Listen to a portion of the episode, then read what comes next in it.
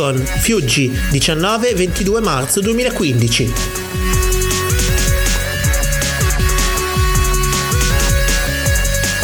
Vengono ora trasmessi in podcast gli estratti dei panel dalla convention di fantascienza.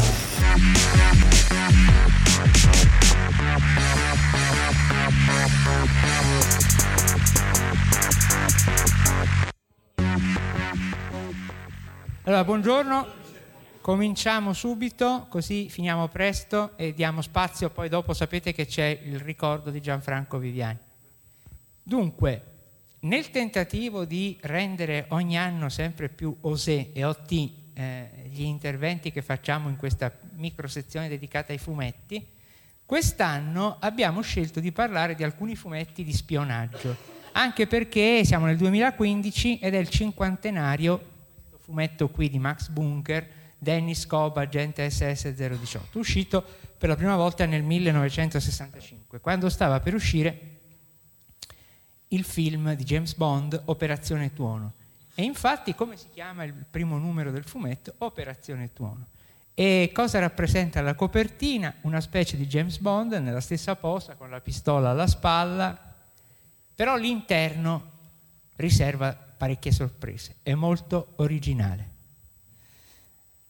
È, è originale perché Magnus e Secchi, il vero nome di Bunker, lo caratterizzano subito questo personaggio come eccessivo, come in un certo senso quasi anti zero zero sette. Se giro una delle copie potete forse vedere il primo piano del personaggio, che si presenta come una specie di moicano, ultimo dei moicani, con originalissima pettinatura rasata sul cranio tranne quella striscia centrale, un'aria un po' sfottente, labbra spesse, sensuali come quelle di Sean Connery, e addirittura un paio di occhiali su cui monta una lente mirino per quando deve naturalmente fare il suo mestiere, che include anche il cecchinaggio, un po' di cecchinaggio. Però Dennis Cobb, agente S S zero diciotto, è un personaggio, non è cupo, non è tetro come Criminal, Satanic in quegli anni, è un personaggio solare, si diverte. Nella prima scena lui è sulla spiaggia di Miami Beach, che sembra però un po' eh, riccione, l'Adriatico, Rimini. Lui è circon- anzi, non è circondato da belle ragazze. Lui ha una bella ragazza al fianco, poi scopriamo a poco a poco che ha un capo pelato, grasso e un po' bruttarello, che porta il parrucchino, cosa a cui siamo abituati di questi tempi, personaggi importanti col parrucchino.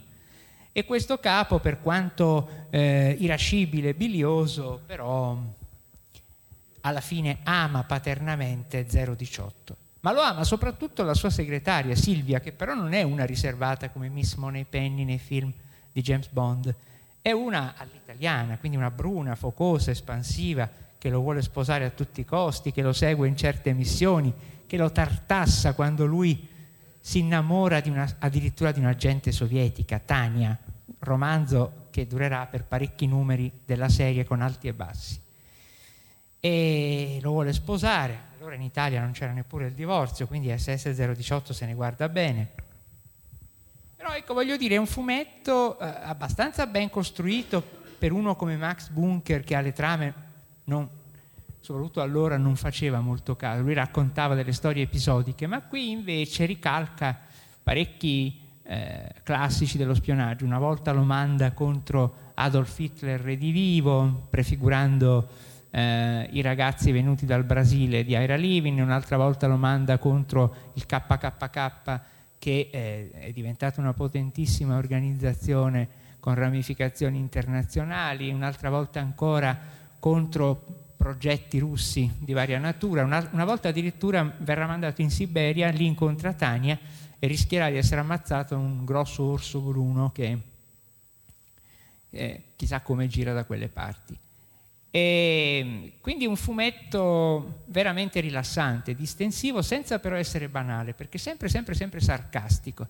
Gli omicidi ci sono, però sono quasi un incidente, ripeto, non c'è nessun gusto del sangue e neanche nessun gusto della della morte. Eh, che invece era già presente nei film e anche nei romanzi di zero zero sette, che continua ad essere presente nel, nei romanzi di spionaggio attuali. Quello che vedete qua è un'avventura del più eh, famoso oddio, del più famoso agente segreto di Ventura italiano, creato da Stephen Gunn, che in realtà è Stefano Di Marino, vent'anni fa, e che già ha collezionato ci- una cinquantina di romanzi, molto seriali, come è intento proprio dell'autore fare, con personaggi fissi che ricorrono, e dove però, eh, pur nel gusto dell'azione, dell'esotismo, c'è un marcato gusto della violenza. Sono storie, quelle che racconta Stefano, che eh, tutto sommato a me piacciono, ma che hanno attraversato una fase più romantica, più esotica negli anni novanta, e che poi negli anni duemila, anche per l'influsso, secondo me non sempre positivo, dei suoi editor, ha conosciuto varie svolte. C'è stato un periodo anche di ultraviolenza e ora invece è rientrato, è tornato in canoni più tradizionalmente avventurosi. La caratteristica di Chance Renard, che è stato un ex combattente della legione straniera e che ehm, eh, poi è diventato un agente di Ventura, nel senso che lui non, non fa la spia Eh, o l'uomo d'azione per motivi patriottici, e neppure lo fa soltanto per guadagno, quindi neppure per ideale, stavo per dire, ma per guadagno. Lui si vende al committente che gli affida questa o quella missione. Potrebbe riservarsi di rifiutare, ma è pericoloso in questo gioco, perché se tu rifiuti, il committente, che naturalmente non è esattamente una colomba, potrebbe decidere che vale la pena farti fuori perché ormai sai troppo. E eh, Chance Renard eh, agisce insieme ad altri personaggi, non è un agente solitario come Dennis Cobb, come eh, James Bond stesso, come O S centodiciassette di Jean Bruce, che è l'altro papà da cui tutti derivano, ma agisce sempre in squadra, forma un comando e insieme a questo comando eh, risolve casi o affronta avventure che a volte hanno anche un pizzico di fantastico e di fantascientifico. Sono comunque avventure, a me pare, che si svolgono in un mondo veramente parallelo. Se tutte le storie di spionaggio, tranne forse alcuni capolavori inglesi di John le Carré, Lane Dayton, eccetera, eh, lì rispettano molto lo scenario geopolitico eh, dei loro anni, e in tempi più recenti lo rispetta pur con delle licenze eh, l'altro grande autore francese Gerard de Villiers con la serie dei S A S. E invece nel caso di tanto O S S zero diciotto quanto Stephen Gunn, Stefano Di Marino, siamo in uno scenario che molto larvatamente prende le mosse dal mondo che conosciamo, oppure le prende anche traendo spunto da sigle, nomi, fatti che conosciamo e che abbiamo sentito, ma l'importante è che si svolgono in un mondo quasi da heroic fantasy, cioè poi la geopolitica è eh, assolutamente addomesticata per l'uso che ne deve fare l'autore in avventure eh, violente, scapiste, eh, direi salgariane qualche volta, insomma. Per cui Stefano Di Marino si è da anni inventato un servizio segreto, un super servizio europeo che si chiama Divisione Sicurezza Europea, D S E, per cui eh, il professionista Chance Renard ha lavorato sempre a contratto, sempre per cifre molto interessanti. Ma poi questo, questa D S E è stata infiltrata eh, pesantemente da un'organizzazione nemica eh, che si chiama Loki. Questa organizzazione si è infiltrata a tal punto che è stato necessario creare un ufficio speciale della D S E, segretissimo, ancora più segreto del segreto, e di cui fanno parte Chance e pochi altri, che è la sezione otto. Ora però si scopre, all'inizio di questo romanzo, che non è l'ultimo della serie ma è uno degli ultimi, che anche la sezione otto è un colabrodo di spie, esattamente come Fiuggi, che abbiamo definito nido di spie stamattina per questo eh, intervento. È un colabrodo, e allora non resta agli agenti il capo della sezione otto, Bruno Genovese, e lo stesso Chance Renard, che tornare, addirittura Bruno Genovese deve fingersi morto, e Chance Renard si dà alla macchia, perseguitato com'è da vari nemici e soprattutto dai servizi segreti inglesi, l'M I sei, che lo odia perché lui ha dovuto far fuori in alcune missioni degli importanti agenti inglesi. Questo romanzo, l'M I sei esasperato, gli mette alle calcagna addirittura un superagente che viene chiamato l'inglese tout court e in cui si può riconoscere James Bond o un, un figlio di James Bond. Quindi in esse esse zero diciotto anche siamo in un mondo solo debolmente collegato con quello reale. Ci sono i russi che sono ancora buoni come cattivi di turno, a fare i cattivi di turno, però c'è anche la russa buona, molto buona, cioè Tania, questa ragazza che Magnus disegna benissimo con una satanic che però porta il rossetto nero e che eh, si innamora di zero diciotto e anche lui di lei, però sono nemici, quindi in un'avventura si danno una mano, in un'altra si sparano l'un l'altro, quindi la storia assume connotati da Giulietta e Romeo. Ma lo stile di disegno di Magnus, trionfale, poi riconduce tutto alla caricatura, quando appaiono Silvia, quando appare il capo pelato, il cui parrucchino vola sempre quando si arrabbia, e così via. Lo spionaggio ha degli addentellati quindi con il fantastico. Eh, è un, tipo, un genere di romanzo d'avventura, io non voglio tirare le cose per i capelli, ma noi sappiamo bene che i film di zero zero sette, soprattutto i primi, avevano forti componenti fantascientifiche. C'erano scienziati megalomani, c'erano tentativi di sabotare i voli spaziali della NASA, c'erano addirittura missioni nello spazio, come nel più fantastico e anche forse il più grottesco di tutti, era un film con Roger Moore che si chiamava Moonraker, quel, uno di quelli con il cattivo dei denti d'acciaio, Squalo. E, però anche a prescindere da questi sconfinamenti nel fantascientifico, il genere proprio spionistico è uno dei generi avventurosi del dopoguerra in cui più si è liberata l'immaginazione che cercava di trovare un sostituto dei vecchi romanzi d'avventura. Poiché il mondo diventava sempre più piccolo e sempre più conosciuto, allora bisognava esplorare gli anfratti del mondo, quelli appunto del mondo delle spie.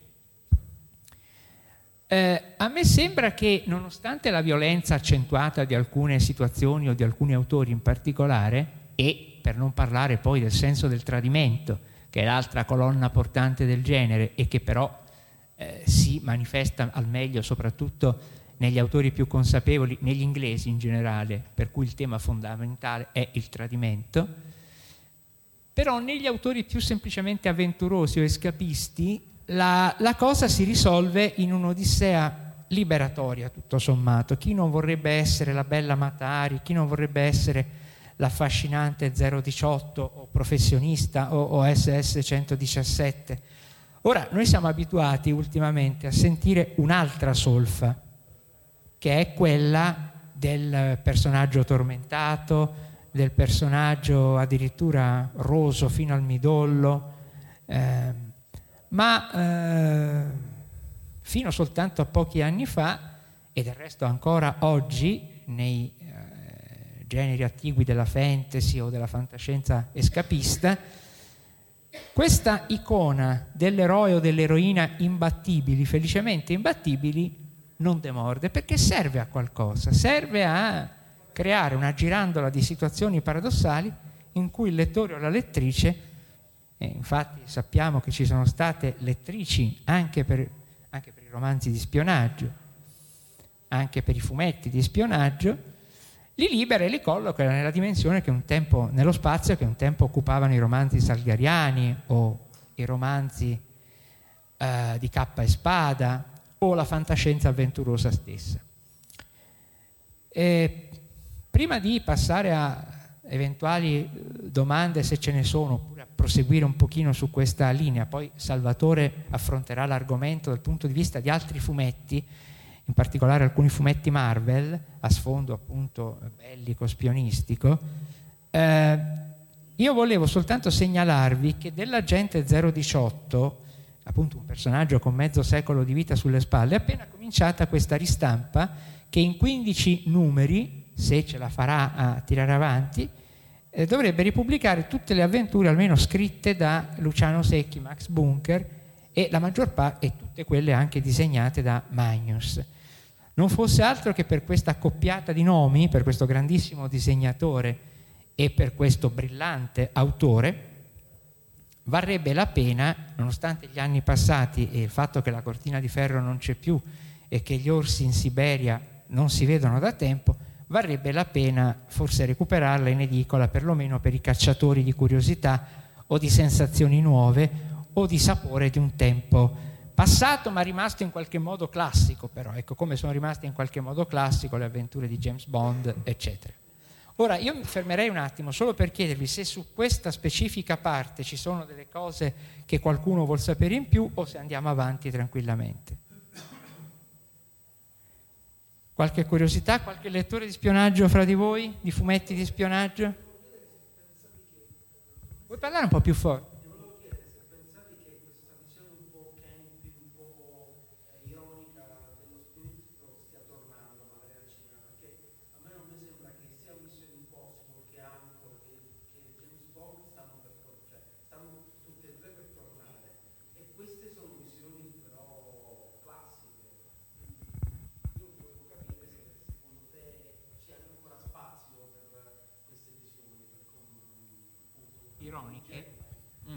Ma secondo me c'è spazio. In Italia non sono usciti due film di spionaggio a mio avviso divertentissimi, francesi tutti e due, uno del duemilasei e uno del duemilanove, centrati su un personaggio che un tempo era pubblicato da Segretissimo, l'agente O S centodiciassette. Questi due film prodotti alla Gaumont non sono mai arrivati in Italia, forse perché la Gaumont non ha più una filiale italiana come aveva un tempo. Il protagonista è Jean Dujardin, l'attore che molti avranno visto in The Artist, il film che ha vinto anche l'Oscar come miglior film straniero, e si chiamano, il primo si chiama O S, dunque Il Cairo nido di spie, eh, Cairo eh, Nid de Spion, da cui appunto ho eh, ricalcato il titolo per l'incontro di stamattina. Il secondo, del duemilanove, si chiama eh, Rio non risponde più, Rio ne répond plus, e sono due avventure ambientate, la prima negli anni cinquanta, la seconda nella seconda metà degli anni sessanta, che oltre a essere dei gioiellini d'ambientazione sono molto molto sull'ironico e il grottesco. In che senso? L'agente O S centodiciassette è rappresentato come un alfiere del colonialismo, del neocolonialismo, del pregiudizio razziale, anche dell'ingenuità. Però ecco, lui ha tutti questi pregiudizi ma è rappresentato come Don Chisciotte, quindi è un ingenuo, alla fine piace. Lui non può fare a meno di, di suggerire agli arabi di cambiare quell'alfabeto in cui non si capisce niente, di dire agli ebrei ma mangiatevi un po' di maiale, tutto sommato male non fa. E di fronte alle facce austere, terre degli altri, quando dice queste enormità, lui ci è simpatico, ci piace, non solo perché dice quello che noi eh, segretamente pensiamo, ma perché comunque anche dal punto di vista dell'arabo, dell'israeliano, del nero, della donna, lui è, tutto sommato fa delle grosse gaffe con le donne emancipate degli anni sessanta, però lui è un Don Chisciotte, un ingenuo, un sostenitore della famiglia. Eh, a un certo punto parla con un, nazi- eh, con un giovanotto, con un hippie il cui padre è stato un nazista. Allora eh, la sua amica, la gente donna, dice dici dove è tuo padre, e lui impreca il ragazzo, dice mio padre non voglio neanche sentirlo nominare quella bestia. Allora O S centodiciassette gli dà uno scappellotto, eh ma è sempre papà eh allora la gente donna dice ma è stato un nazista, ma non fa niente, è un nazista ma è papà e tu lo devi rispettare. Ecco, siamo a questi livelli qua, cioè di commedia molto gradevole, molto piacevole e non banale, però ecco, non, non, non banale, per cui questi due film io mi auguro che prima o poi si possano vedere anche in Italia, magari tramite qualche tivù.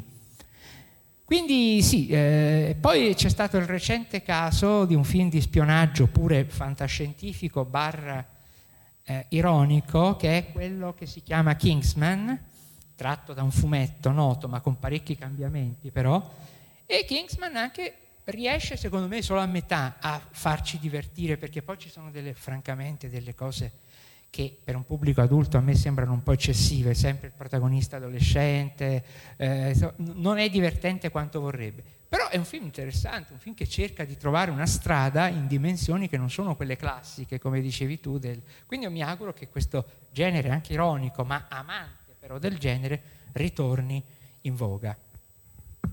Se non ci sono altre cose io direi che può continuare questo... questo eh? Proviamo, microfono, sì, funziona. Sì, eh, piccolissima eh, postilla su, eh, su Di Marino, per un certo periodo l'aspetto fantascientifico viene in primo piano per tutta un, c'è tutta una serie di episodi ambientati subito dopo un tentativo di colpo di Stato in Italia, e per un certo periodo tutta, tut, quest, questo episodio quest, che era in un gruppo eh, i libri di Monte Cristo, la serie di Monte Cristo, per un certo periodo si ripercuote, lascia delle increspature che per un po' di anni la, eh, la, la serie di, eh, di Di Marino rimane, rimane un po' fantascientifica. Ultimamente è un po' rientrata, però con queste, con queste cose che rimangono, Loki eccetera, secondo me è pronta. Quando il pubblico lo chiederà ritroveremo ritroveremo il professionista in versione fantascientifica. Uh, allora, um, i, due, eh, i due personaggi che da sempre eh, il fumetto americano si porta eh, dietro come figli della, della guerra fredda, eh, della, della seconda guerra mondiale prima e della guerra fredda poi, sono eh, Capitano America e, e Nick Fury. Differenze mh, e somiglianze in realtà sono, sono, ci sono entrambe con que- eh, rispetto a questi eroi europei. Ehm, eh, differenze rispetto alla storia, la storia di spionaggio classica è quella del, dell'infiltrato. Ecco, qui, qui non ce l'abbiamo, naturalmente, a volte nelle storie dello S H I E L D, ma è sempre in, in secondo, terzo, quarto piano. Capitano America, non possiamo chiedergli di travestirsi da Steve Rogers per fare la sua avventura, sarebbe... Ehm, e però sono, sono figli, eh, sono figli di quel mondo, nasce... Ehm, Capitano America nasce come eroe, eh, come eroe eh, della seconda guerra mondiale. Le prime storie degli anni quaranta, sinceramente ci ho provato, ecco lì veramente so, eh, so, sono invecchiate, sono invecchiate mo- molto pesantemente nel tratto, nel disegno, nelle, eh, nelle storie. Attenzione, cosa che per esempio eh, O S S centodiciassette, la versione di fumetto, è sopravvissuta, è invecchiata un po' meglio, dimostra la sua età, ma è, è, quella, è quella sua, è quella sua, è quella che deve avere. Questi uh, no, ma il vero, la vera reinvenzione di tutti i personaggi Marvel è negli anni, è, è con gli anni sessanta. E allora mi viene a dire una delle cose che hanno in comune tutte queste storie di avventure. Danno per scontata la presenza di modelli, eh, di modelli precedenti, cioè che il, il personaggio al confine fra l'avventura classica e la fantascienza, James Bond, c'è da qualche parte, c'è già nello sfondo. E allora abbiamo nella primissima versione di, di Jack Kirby tutta questa galleria, eh, galleria di cattivi presentati con una semplicità, non c'è più bisogno di raccontare che esistono no. eh, società segrete, complotti, eccetera. Si presenta direttamente il creatore o eh, il gruppo dal, dal Teschio Rosso, eh, in tante versioni, no? c'è, c'è il Teschio Rosso, eh, c'è l'associazione... Mh, super segreta che un po' riprende il nazismo, un po' in generale una, un tentativo di, di, beh, di società segreta eh, che vuole instaurare una dittatura, no? La Hydra. Poi abbiamo la mafia eh, in maniera eh, lì forse una delle poche cadute, eh, come si va a chiamare eh, la mafia senza nominarla per loro, chiamano la magia, ma il maggia come lo chiamavamo noi a, a, a, a suo tempo, e tutta una serie di, di personaggi, ehm, eh, di personaggi minori. Flora, mentre ne parlavamo, ci ricordava un altro dei, delle sottotrame naziste, questi robot potentissimi di forma varia chiamati dormienti, alcuni fatti a forma di robot classico, di robottone, altri eh, degli esseri, uno ce ne uno è volante. E, eh, ma da, e poi eh, da, un certo, da un certo momento in poi il gioco Il... Allarme rientrato, allarme rientrato.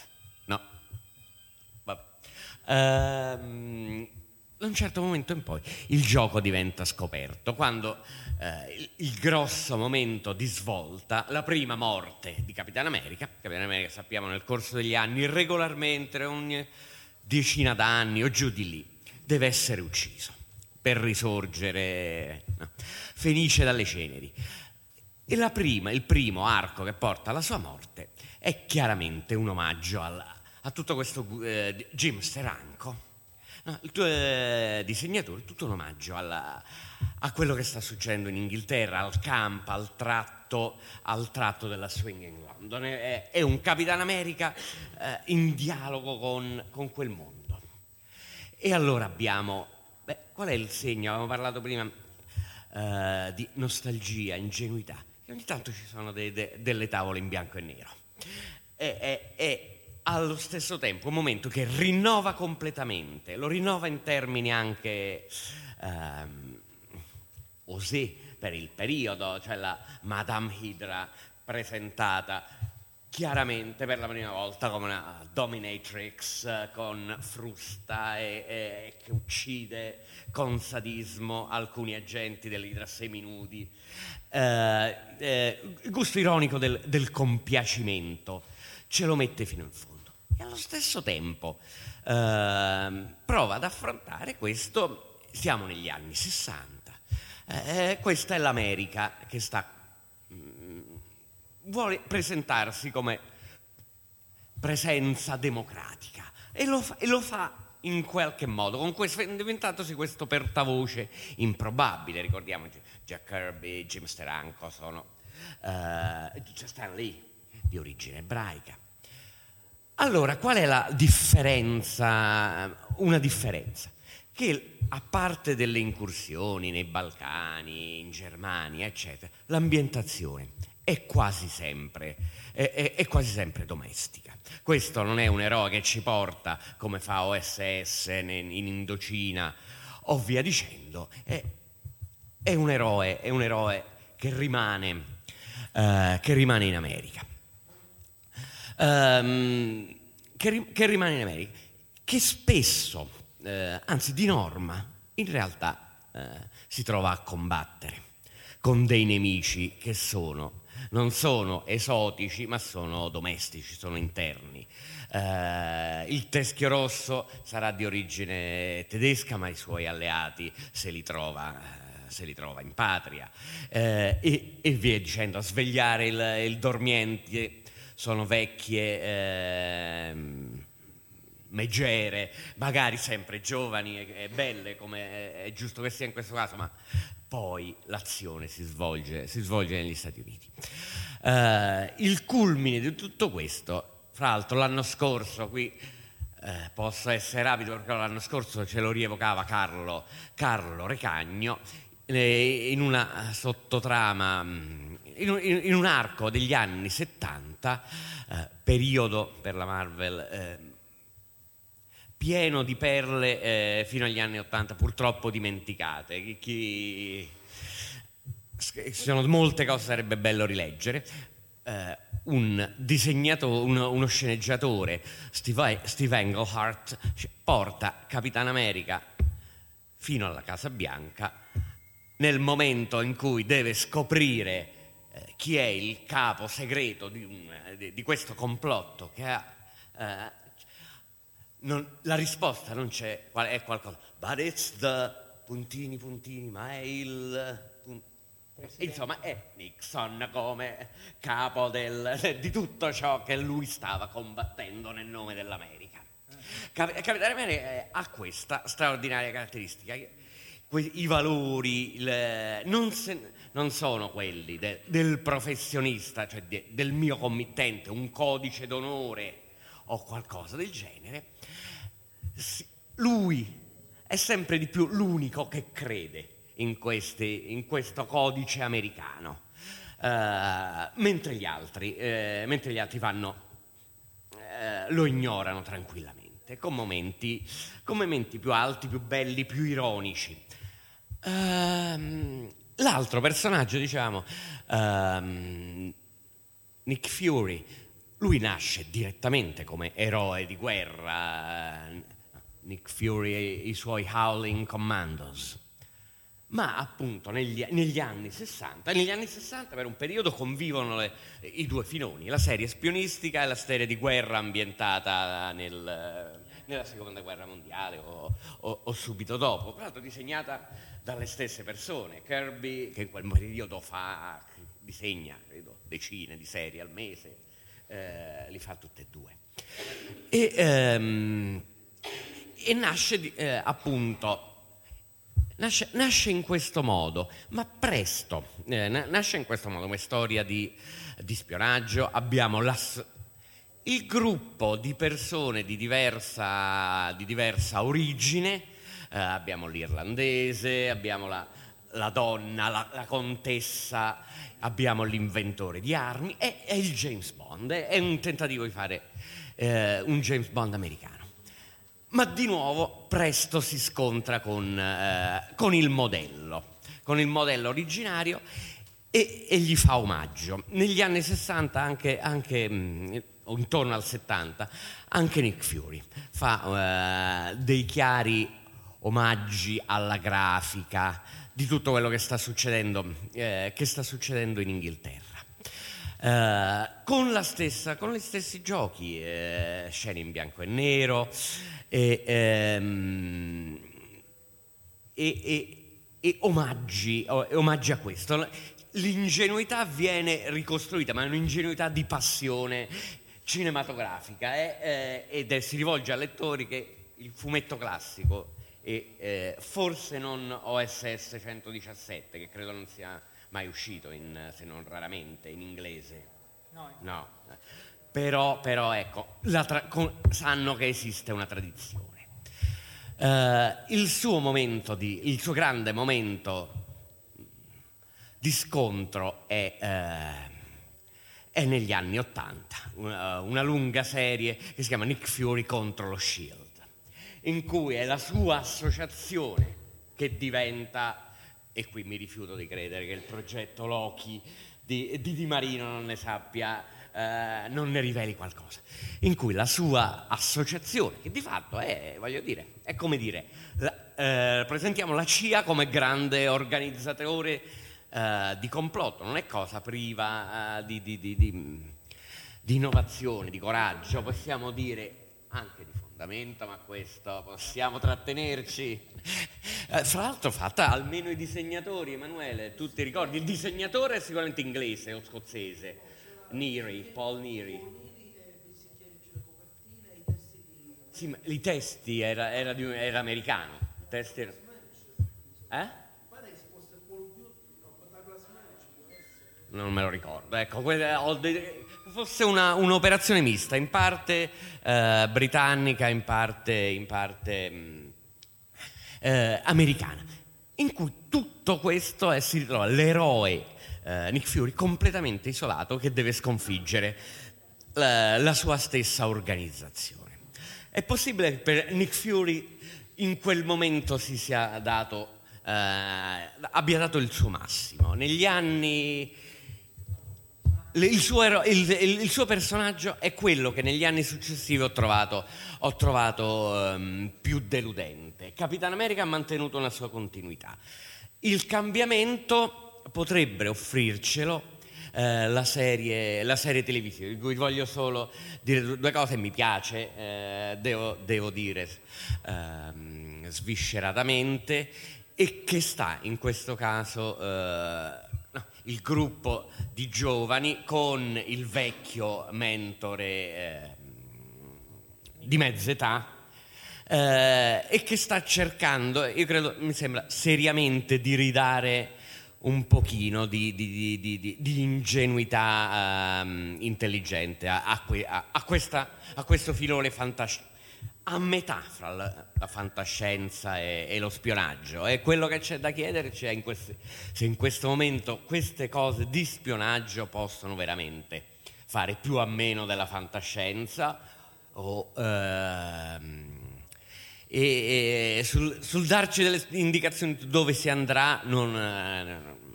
neanche ho voglia di, di ipotizzarlo. Sicuramente eh, il fumetto eh, sta entrando in grosso.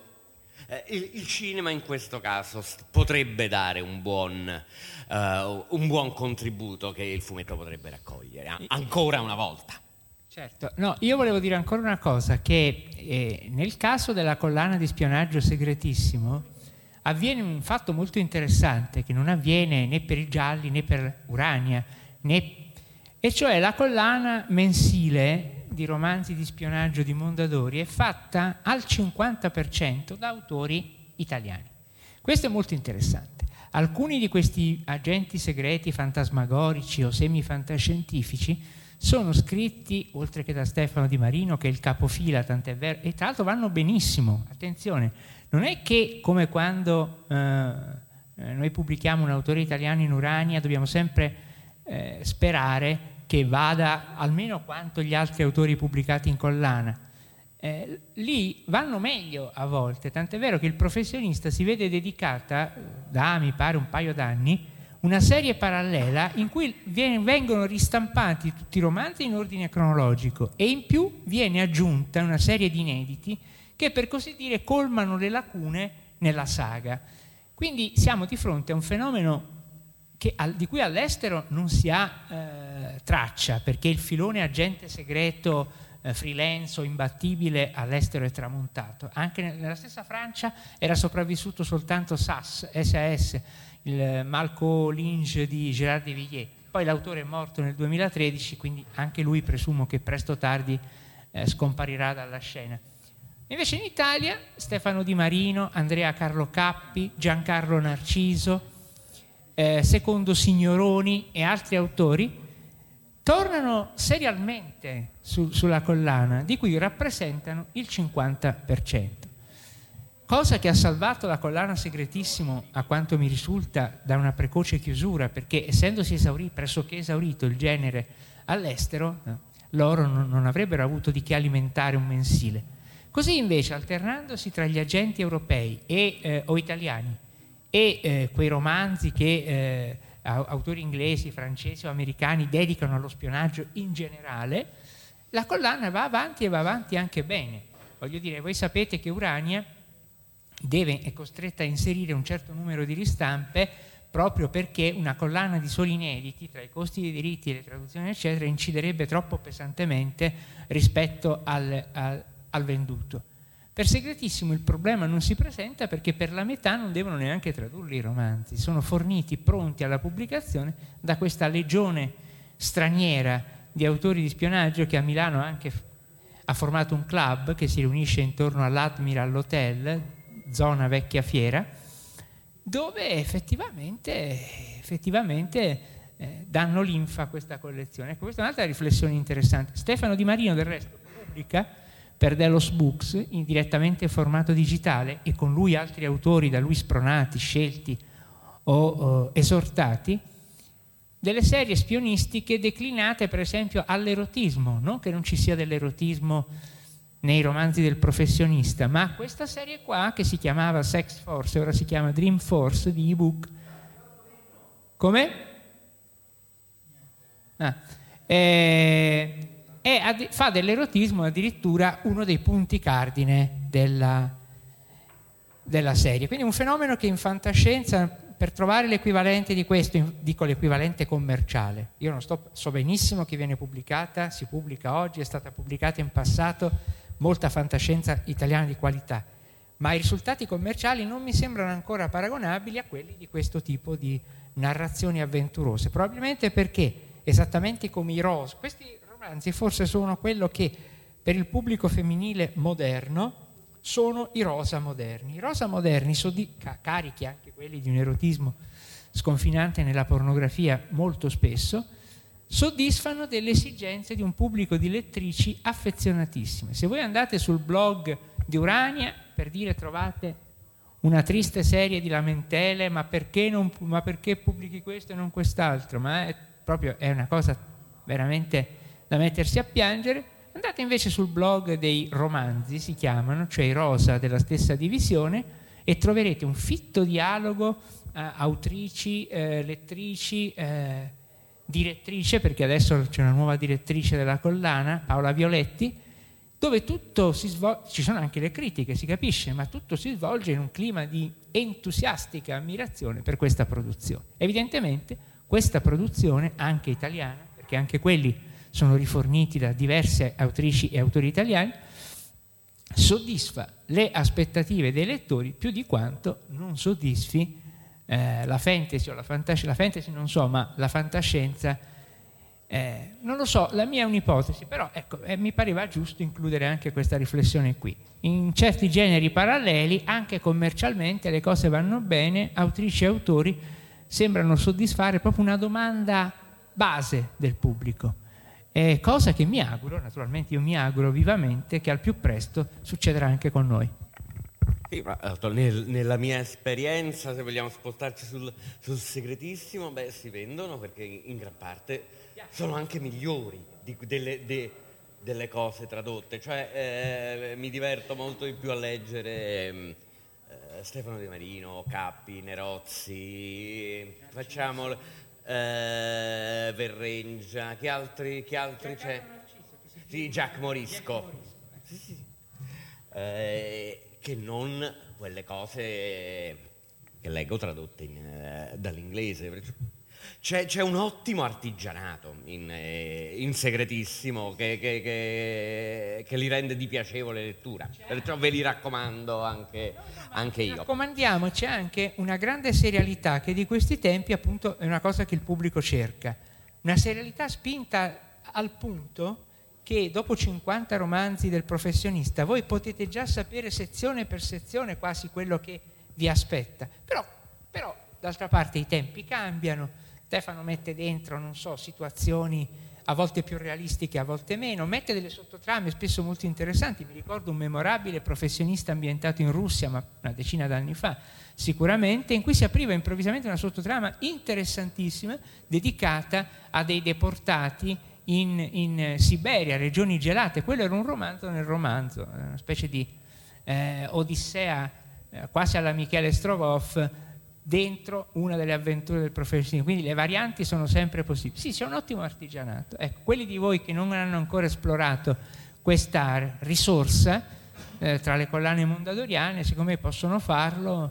Eh, io avevo tentato di importare un po' la forma, però forse ingenuamente. Avevamo tentato negli anni novanta di usare alcuni, in particolare Stefano Di Marino proprio, per fare delle operazioni simili in Urania. Una era una versione fantascientifica dei romanzi salgariani, dichiaratamente tale, e, e l'altra, dopo che lui aveva fatto un, un segretissimo salgariano che si chiamava Il sogno della tigre, ci venne in mente di fare un Urania salgariano.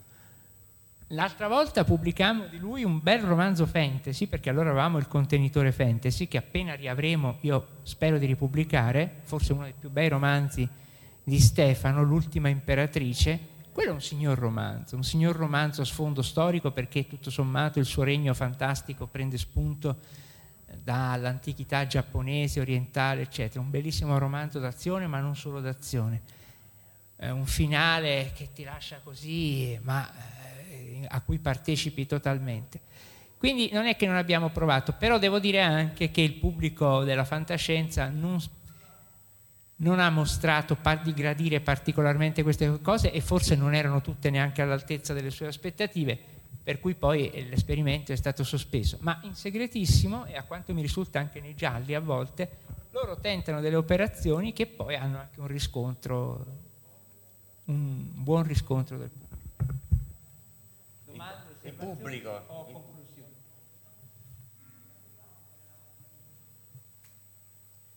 Secondo me, per esempio, Dario, adesso non per eh, non tocca a me dirlo, ma Dario è un autore che potrebbe diventare un domani autore intergeneri, ove lui lo volesse. Cioè potrebbe pubblicare dei thriller, potrebbe pubblicare dei, eh, degli spionaggio, pur continuando a fare la fantascienza, si capisce, potrebbe fare della fa- fantasy, ma potrebbe dav- c'è da riflettere sul fatto che in queste collane da edicola, se tu poi non, non spicchi un po' il volo, ci, insomma, ci sono dei limiti. Primo di tutti quello che sparisci presto. Adesso con gli ebook un po' meno presto, però io mi sono accorto che degli ebook usciti nel duemiladodici, cioè il primo anno del nostro esperimento in quel senso già non si trovano più, ma anche nel duemilatredici io stesso volevo scaricarmi eh, per averli nel lettore tutti e due i volumi di Cosmolinea di Frederick Brown. Il secondo c'era, ma il primo già non c'è più, quindi eh, l'ebook permane un po' di più, ma io non so se riesce a superare i due anni di permanenza. Questo dipende dal tipo di contratto evidentemente che viene fatto, però ecco, diciamo, le, delle possibilità ci sono. Io vedevo Dario, ma ci sono anche eh, ma guarda, ne parleremo anche con Franco Forte sicuramente, perché tu hai queste caratteristiche, soprattutto dopo aver cambiato registro eh, in Mondo nove eccetera. Io la vedo, e come te altri, sicuramente altri ci sono. Forse, ecco, magari se c'è da voi, parte vostra, qualche, se no chiudiamo qua e cominciamo con Viviani.